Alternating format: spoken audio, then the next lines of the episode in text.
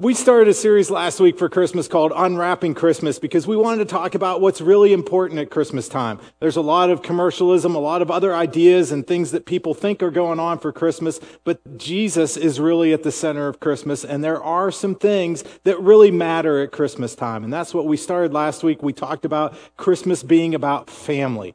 And we looked at the story of the shepherds and saw that when the shepherds got included, it stirred joy in them. It made them want to tell somebody about the joy of being in a family. And uh, just to follow up from last week, uh, there are some pictures that I wanted to show you of minimalist nativity scenes. Uh, so this one is actually made from Play-Doh. Uh, you could substitute silly putty, but you could do that yourself this afternoon. You could make your own nativity set if you don't have one out. Uh, here, the next one is some wood blocks that I saw somebody put together. Uh, so it doesn't take a lot to have a nativity scene of going on. And the next one, actually, I hate to say it, but I kind of like this one. Uh, these are just some glass shapes that represent the nativity scene and remind us of, of what Jesus came to do. And then my, my personal favorite, because it I don't know. I, I've seen two different versions of this one. I saw uh, Jesus, Mary, Joseph, and the angel, or, or Angel, uh, but uh, I actually saw another version of this picture that had a pack of camel cigarettes next to it. Uh, so, whatever they look like, uh, there are nativity scenes, manger scenes are part of many people's traditions because they remind us of what's important at Christmas time and that Jesus came. And that's what I want to share today that Christmas really is about tradition. Last week we talked about Christmas being about family. This week I want to tell you that Christmas is about traditions. And traditions are just those beliefs, those customs, those things that we do every year because they are important to us. And one of the cool things about traditions is they actually get passed down to the next generation we have an opportunity to share with others why things that we do are important. And the last couple weeks, we've kind of been asking around just anecdotally uh, for people at New Life, what are some of the traditions that we do to remind ourselves of Jesus at Christmas time or just to celebrate with our family? And uh, some of the responses I got over the last couple weeks, some people said they bake a big breakfast casserole. And uh, our, at our house, it's cinnamon rolls. You, you come down the stairs on Christmas morning, you can always smell the cinnamon rolls going in the oven. So that is a, a tradition for us. Uh, some other people I heard, they go Christmas caroling. That, that's something that every year they just want to share and spread the joy of Christmas with others. Uh, if you are interested in Christmas caroling, I don't even know if it's happened yet, but Zach Gass is always organizing people to go Christmas caroling. Has it happened yet? No. So if you want to sing, it might happen. Talk to Zach. He'd love to organize that with you. And uh, Christmas caroling is a tradition for them that they just like to go out and bless people to say, hey, let's remember why Christmas is important. Uh, some other people told me they pick names for a gift exchange. That is a super idea, which we've gone back and forth in our family. Because how many of you know that as your family grows and you get more people in it, maybe you get kids that married or grandkids, it's hard to keep up with who got a present or not. Like, it's very efficient Maybe that's just me being a nerdy engineer that doesn't want to buy a lot of gifts. Uh, but it's super efficient if that's your tradition to pick a name and exchange gifts with somebody. Uh, other people told us that they always open a gift on Christmas Eve. How many of you have that as a tradition? You just get to pick one. Uh, how many of you, the gift that you open on Christmas Eve is Christmas pajamas? Aha, uh-huh. there's a couple hands that went up in the room. That is a tradition I've heard from more than one people. And uh, one of the things that we've always done, I was I, I had my my gift that was especially wrapped up here. Uh, we always we always watch a movie on Christmas Eve together as our family. That's one of our traditions. And I'm holding in my hand, for those of you that can't see it, this is the definitive, authoritative version of the Christmas Carol. It is the Muppets Christmas Carol. Uh, who can, just by a show of hands, who in this room has not seen the Muppet Christmas Carol? You've got to be kidding me. I might be pastoring the wrong church. Uh, so, so our house, Christmas Eve, after the service here, we'll, we'll have a screening of Muppet Christmas Carol. If you would like to attend, let Pam and I know. There, I did it. I just invited everybody in the church to our house on Christmas Eve after the service. It is fantastic. So if you've never seen a Muppet Christmas Carol, uh, come, know me better, man. That's The ghost of Christmas present. Heather, Heather always tells us that the ghost of Christmas present in Muppet Christmas Carol is her picture of what the Father God is like that he's just this big, huge Muppet that looks friendly and warm and inviting, and he's in the room saying, Come and know me better. And in her mind, that's a tradition that connects her with God, that she, rem- she remembers, man, this is what the Father is saying, Come and know me better. There's always food in my house. There's joy. There's celebration. There's a place to get to know me more. So uh, if you haven't had a chance, and, and I'm serious about that, we'll watch Muppet Christmas Carol at our house on Christmas Eve. And if you don't have anywhere to be and you've never seen it, come join us. Um, holy cow, I might be in trouble later. But we've all got family traditions that we do at Christmas time. And why do we do those things? Why are they important? What does it mean to us? Uh, I had a couple ideas of why things are important. Number one, I think traditions have an opportunity to connect us to God. There's something about traditions that remind us of who He is. Uh, when I was a kid, we used to go to Erie every year. And uh, Erie is like Pittsburgh's beach, right? It's, it's easy to get to. It's not far away. Uh, Dad discovered later in life when, when he had a little more resources, he discovered Florida. And I don't know that they, my mom and dad ever went to Erie again. But when I was a kid, every year we went to Erie because my dad loved to fish. And it was close and it was not the Mon River. Because dad did his share of fishing in the Mon, but we never ate anything that he caught out of the river. I don't know why that was as a kid, but uh, a trip to Erie was a family tradition for us. That was part of our vacation. And we've been back. It's actually much cleaner now. And I've visited some of those spots where dad used to fish. And it reminds me of him. Like in that tradition that was established of us going to Erie every year, there's things that are still in my life that I can connect with my dad and his memory, even though he's, he's been gone for uh, 12 years now uh, I still have opportunities to remember him because of some of the traditions we established.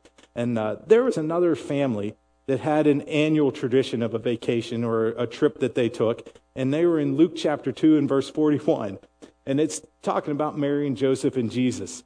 And it says, Every year his parents went to Jerusalem for the feast of Passover. And when he was 12 years old, they went up to the feast according to the custom. How many of you know, according to the custom, means they had a tradition. There was something that they did year after year. This was a repeated thing that they always went up to Jerusalem to celebrate the feast of Passover. And as I was reading that verse, this is a complete side note to where I want to go in the sermon, but it just hit me. How important would our traditions be if we knew we were only going to get to experience them 33 times? I just, I just had that thought when I'm reading about Jesus went up to Jerusalem every year, and it was a tradition that was important to their family, but he knew what was coming down the road, that there was a sacrifice that he was going to make, that this was a tradition that was valuable and important, but he was only going to get to do it a limited number of times. How much more meaning, how much more value would there be in the traditions and the things that we do if we savored every moment of every one of them because we remembered or knew that they weren't going to last forever? Anyway, that's just a side note. That was free. I'm not going to count that against my time this morning either. Uh, they went to Jerusalem to worship. They went to connect with God. That was how they did it in the Old Covenant. They had to go take their sacrifice to Jerusalem. And so Jesus' family did that every year. This was an annual trip that had meaning and purpose behind it. It wasn't just, hey, let's, let's load up the camels and go for a ride and we'll see where we end up. They purposed to go somewhere to connect with God every year. And uh, in Luke chapter chapter 2, that is the trip where they famously forgot Jesus. Like they literally were in Jerusalem for the Passover and they packed everything up and they headed out of town to go back home. And they realized that evening, because they, they traveled with a big group. And it was very common for, hey, somebody's taking care of our kids somewhere. And when it's time for bed, we'll gather as a family and we'll see them all. Well, they got a day out of town and they gathered up all the family and they realized Jesus isn't here. Come on, Mary and Joseph, you had one job. Like, take care of the Son of God. Like, and he wasn't there. I'm so glad my mom and dad never forgot me in Erie. like, that would be traumatic as a kid. It was three days later before they found Jesus. They, they literally had gone a day. They came back to the city. They searched all over. It was three days until they found him. As a parent, I know what it feels like to lose your kid for five minutes. Come on, who's ever had that moment of panic? If you haven't had kids yet in your life, you don't know what I'm talking about, but thank you, Jesus, that you find them. We, oh, it's a bad parent moment. One of our first years in Pittsburgh, we went down to the city and we did the family fun run. It was the, the Pirates sponsored it. Uh, it's, it's like just a mile. We went around PNC Park and we ran. The family fun run was anything but. Because we took Silas, who was eight, nine at the time, and uh, they, they had this genius idea that they would run a family mile around PNC Park at the same time that they were running a 5K. So there were like two slightly different routes, but they merged for a little while as you're going, and you just had to know which one you were running. So, being the wonderful, awesome parents that we are, uh, Silas was with us, and he said, Hey, uh, you guys are slow. Can I go run a little bit ahead? Sure, bud, that sounds great. We won't have to run that fast, and he'll get some energy out. We'll meet you at the finish line. So we get to the finish line, and we're having a, Mary and Joseph moment because our son is nowhere to be found. And we're looking around, and, and I'm kind of trying to remain like calm, practical engineer, you know, like where should we look next? Where could he be? Maybe he came and he went over there. Pam is in complete meltdown mode, just panic and she finds the police officer and, and she's like you know we can't find our son. He was running the race with us. Where is he? And the police officer says well where did you tell him to meet you if you got separated? That would have been a great idea like, this was awful. This was the moment of where is our son? And it resonated with us. And here, what, what had happened is Silas, as he's running ahead of us, he, when the, when the races merged together for a little bit, he followed the people that were running the 5K and was just like, hey, I'm keeping up with these people because my parents are old and slow. And uh, the, the race we were in ended outside the stadium. The race Silas was in ended inside the stadium. They had a cool finish line to cross, and he crossed the finish line, and then he's like, they can't be that slow. Like he's he's waiting, like he's not lost. He's like, I know exactly where I am. I finished the race and I'm waiting for you guys. Or you like, did you fall in the river somewhere along the way? And so finally we, we found Silas. Thank God it wasn't three days like like Jesus had to do. But that was what happened for Mary and Joseph. They had this moment of panic. Their their tradition of going down to Jerusalem got disrupted for a moment. But do you know what? Their tradition of going to Jerusalem helped Jesus establish a tradition of his own in his life. And no, it wasn't ditching his parents. That was not Jesus' tradition that he established. The tradition of spending time in his father's house. I think that started for Jesus in that moment uh, when they found him sitting there in the temple. That's where he was. They came back to Jerusalem. He's there sitting in the temple having discussions with these leaders, these religious leaders, the Pharisees and the teachers of the law. And It says they were amazed at what he was saying and what he was asking and the conversations they were having. And he essentially told Mary and Joseph, Why did you spend all that time looking around the whole city? Didn't you know this is where I would be? So Jesus began that tradition of I'm going to be in my father's house. I'm going to connect with God the same way my parents modeled it for me every year coming to Jerusalem to say, This is an important thing we do to connect with the Father. That started in that moment in Jesus' life.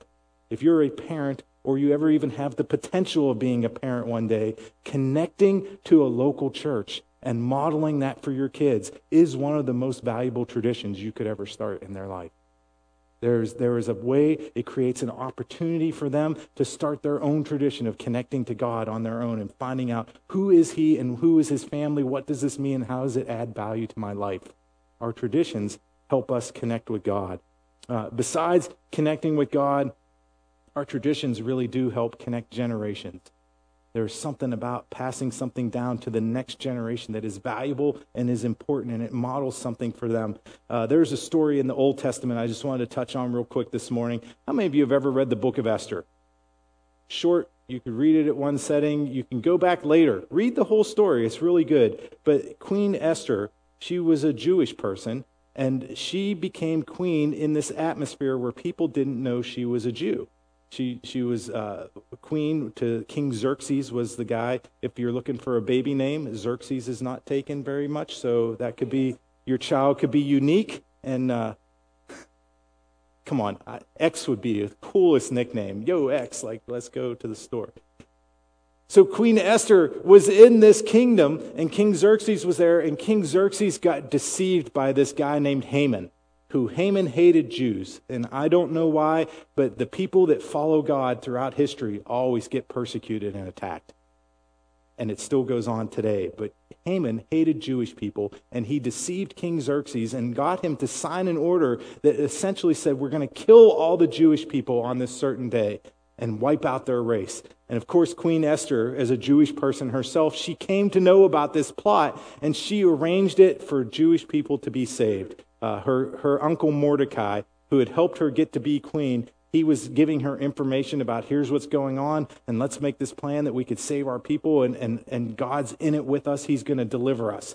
And they got delivered. They saw the salvation of god. He came through for them. He made a way. Uh, actually the, the king issued a second order after esther kind of let him know what was going on said the jewish people have the right to defend themselves. They, they can defend themselves against the people that want to kill them and they can actually plunder them take all their stuff if they try to attack them and it was such a big victory that Mordecai, who was Esther's uncle, wrote a letter to all the Jewish people and said, I want to establish a new tradition to pass down from generation to generation how God delivered us. And this is what he wrote to them in Esther chapter 9, verse 22. It says, He wrote them to observe the days as days of feasting and joy and giving presents of food to one another and gifts to the poor.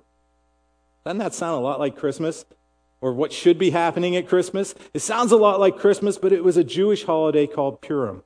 And that was when it got established. Mordecai uh, let it be known that we need to celebrate and start a tradition to honor God saving us, to delivering us from our enemies. And uh, there are times in your Christian walk where you may want to fast to position yourself to hear from God. January would be a great time to do that. If you want to start the new year off right and put yourself in a position to say, God, I want to hear your voice, you may want to fast.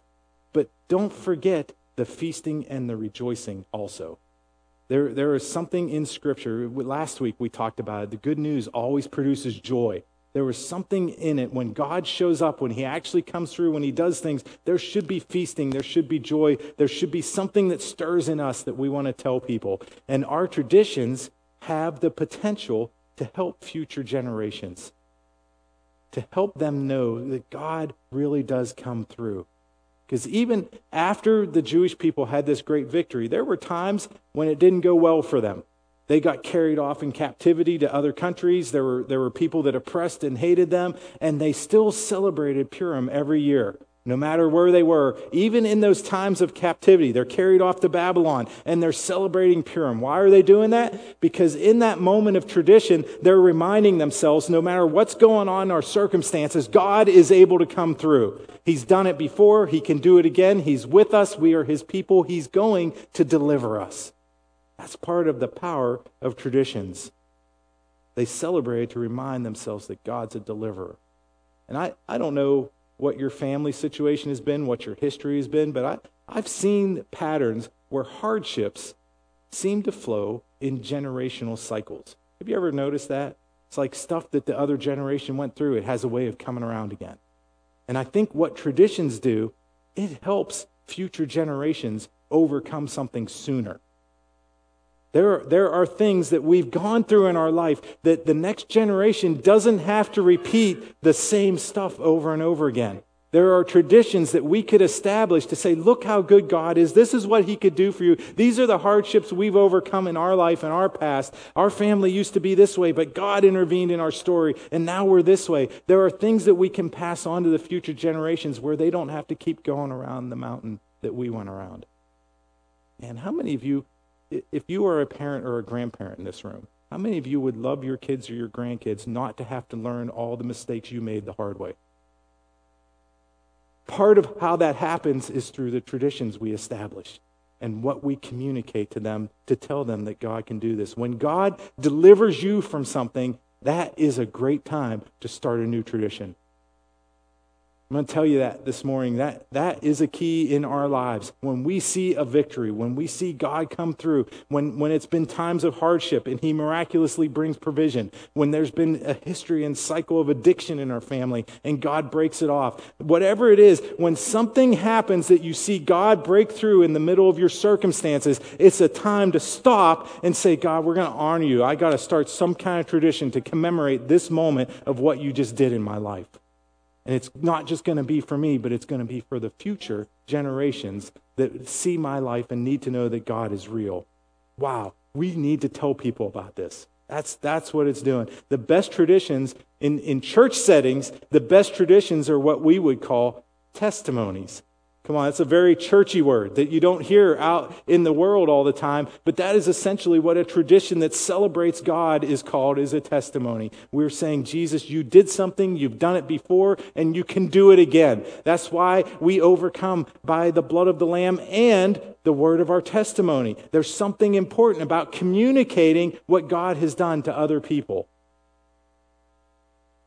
Testimonies create an atmosphere and it re- actually releases an anointing from God to see that miracle that you're talking about happen again.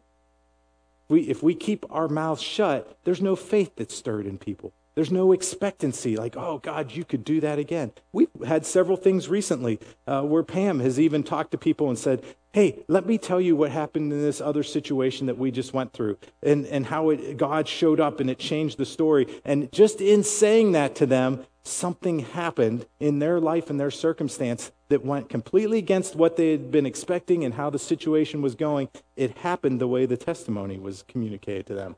And they came back to Pam to say, You won't believe this, which of course we will. We, we will believe what God does, right?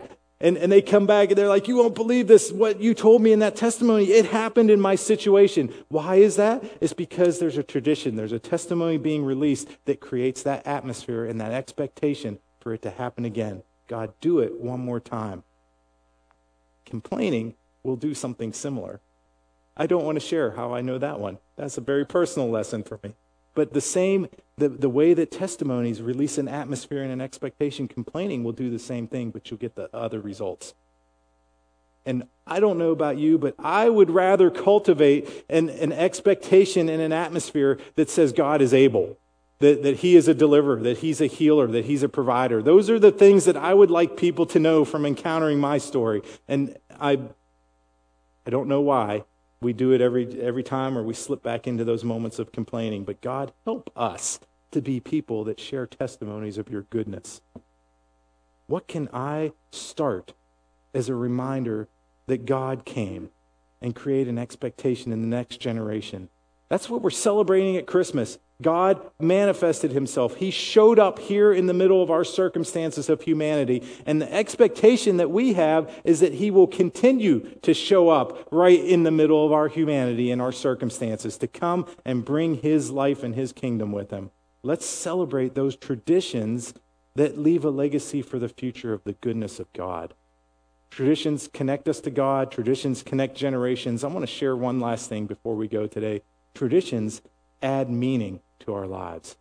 Or, let me put it this way traditions should add meaning to the things that we do. If, if you're doing something and somebody asks you, Oh, why do we do this every year? And the answer is, Because we've always done it this way. Then our tradition may have lost its meaning. There, there may be something, come on, don't ever let your traditions become meaningless. Jesus gave the Pharisees and the teachers of the law grief because they were just going through the motions. They, they were more concerned about the temple and the, the methods of worship than who they were actually worshiping. And Jesus said, That's not right. Those are dead traditions of men. Let's not let our traditions lose their meaning. The things that we do over and over again should have purpose should have meaning. It should bring depth to our lives. It should bring an enhancement to the story of what we're going through. They should be special. A great example of this, of traditions being special and, and things that aren't just ordinary mundane, this happens when Jesus found himself in Jerusalem again many years later. He'd been there with his family, he had visited many times, but he had gone again for Passover to Jerusalem. And in Matthew 26, he was having a meal with his disciples.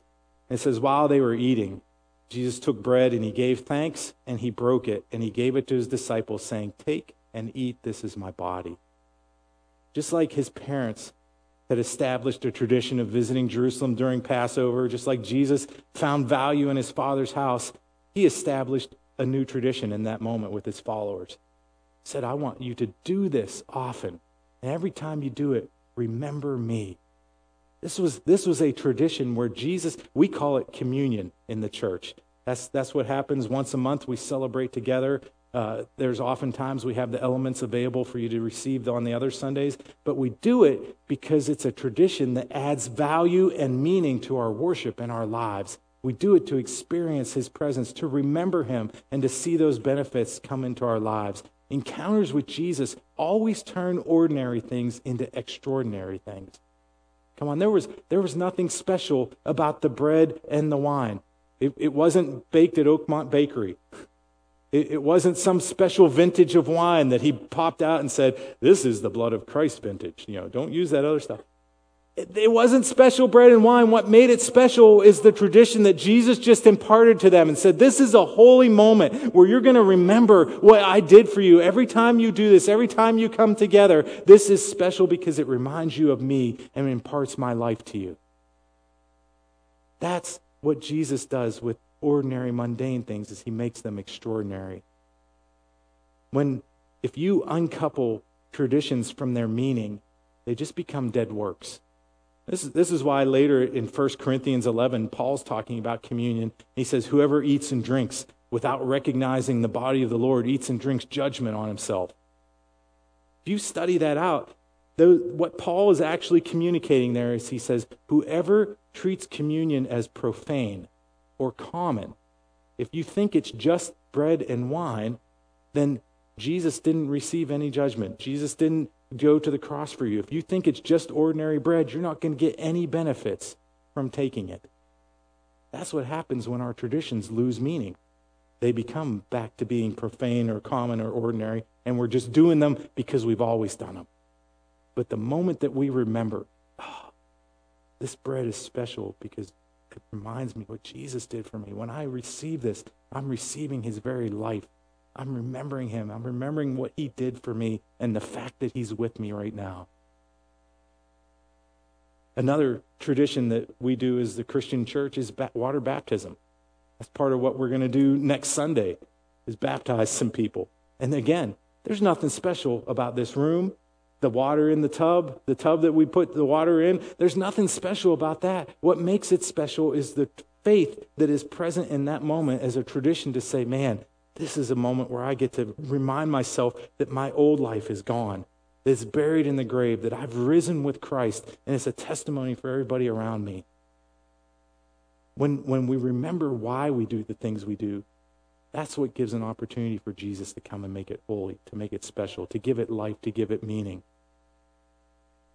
This is why Paul says later to the church in Thessalonica, he says, firmly hold on to the traditions we taught you.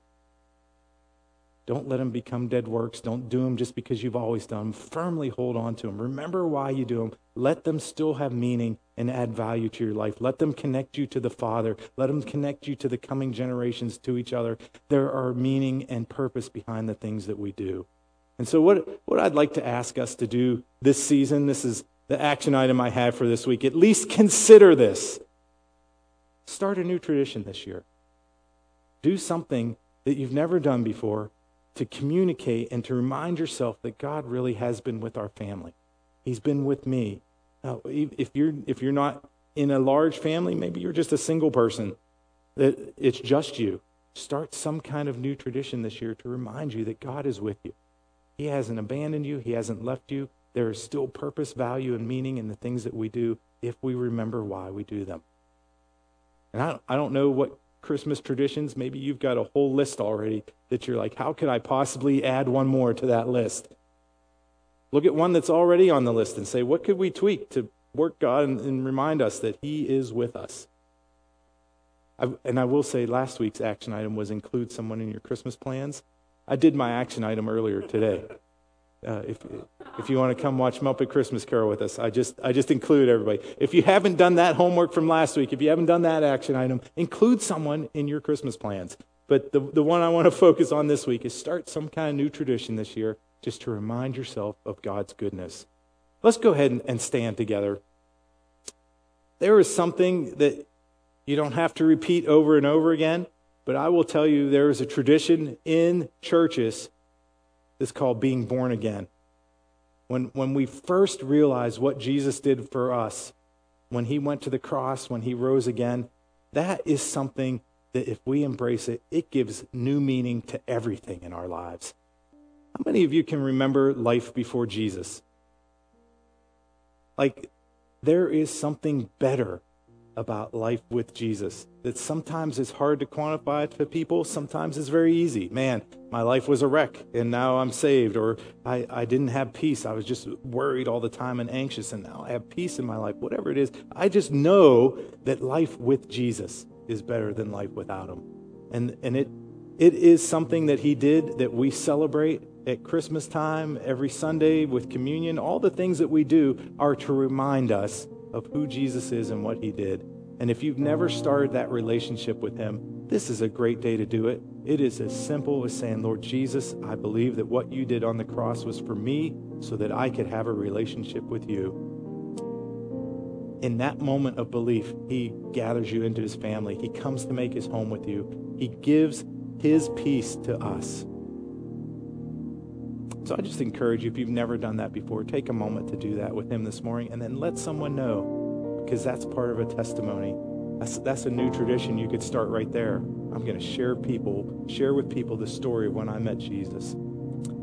Father God, we come before you right now, thankful for your presence in our lives. We ask that, especially right now in this season of Christmas, in this season of COVID Christmas, whatever that looks like in the world right now. Let our lives be a shining example of your goodness and your love. Lord, reach the world through us. Let us be ones that testify of your goodness, that share stories, and that we do traditions and things that show not only, oh, we've always done this, but that they show and have meaning of your blessings and your goodness in our lives. Give us opportunities to share stories with others that point them to you. God, I ask right now that uh, during this week, as we prepare for uh, even worshiping you together on Christmas Eve, as we prepare for Christmas morning, whatever that looks like, Lord, be present in all of it. Remind us that you are right there. Let us never get so caught up in our own schedule, our own plans or agenda that we forget that you are there. Lord, we love you. We honor you. We're so thankful that you gathered us together to be your family. Lord, be honored and glorified through our lives, both right now and even in the days to come, Lord. Be made famous through what happens in us. We give you glory now in Jesus' name.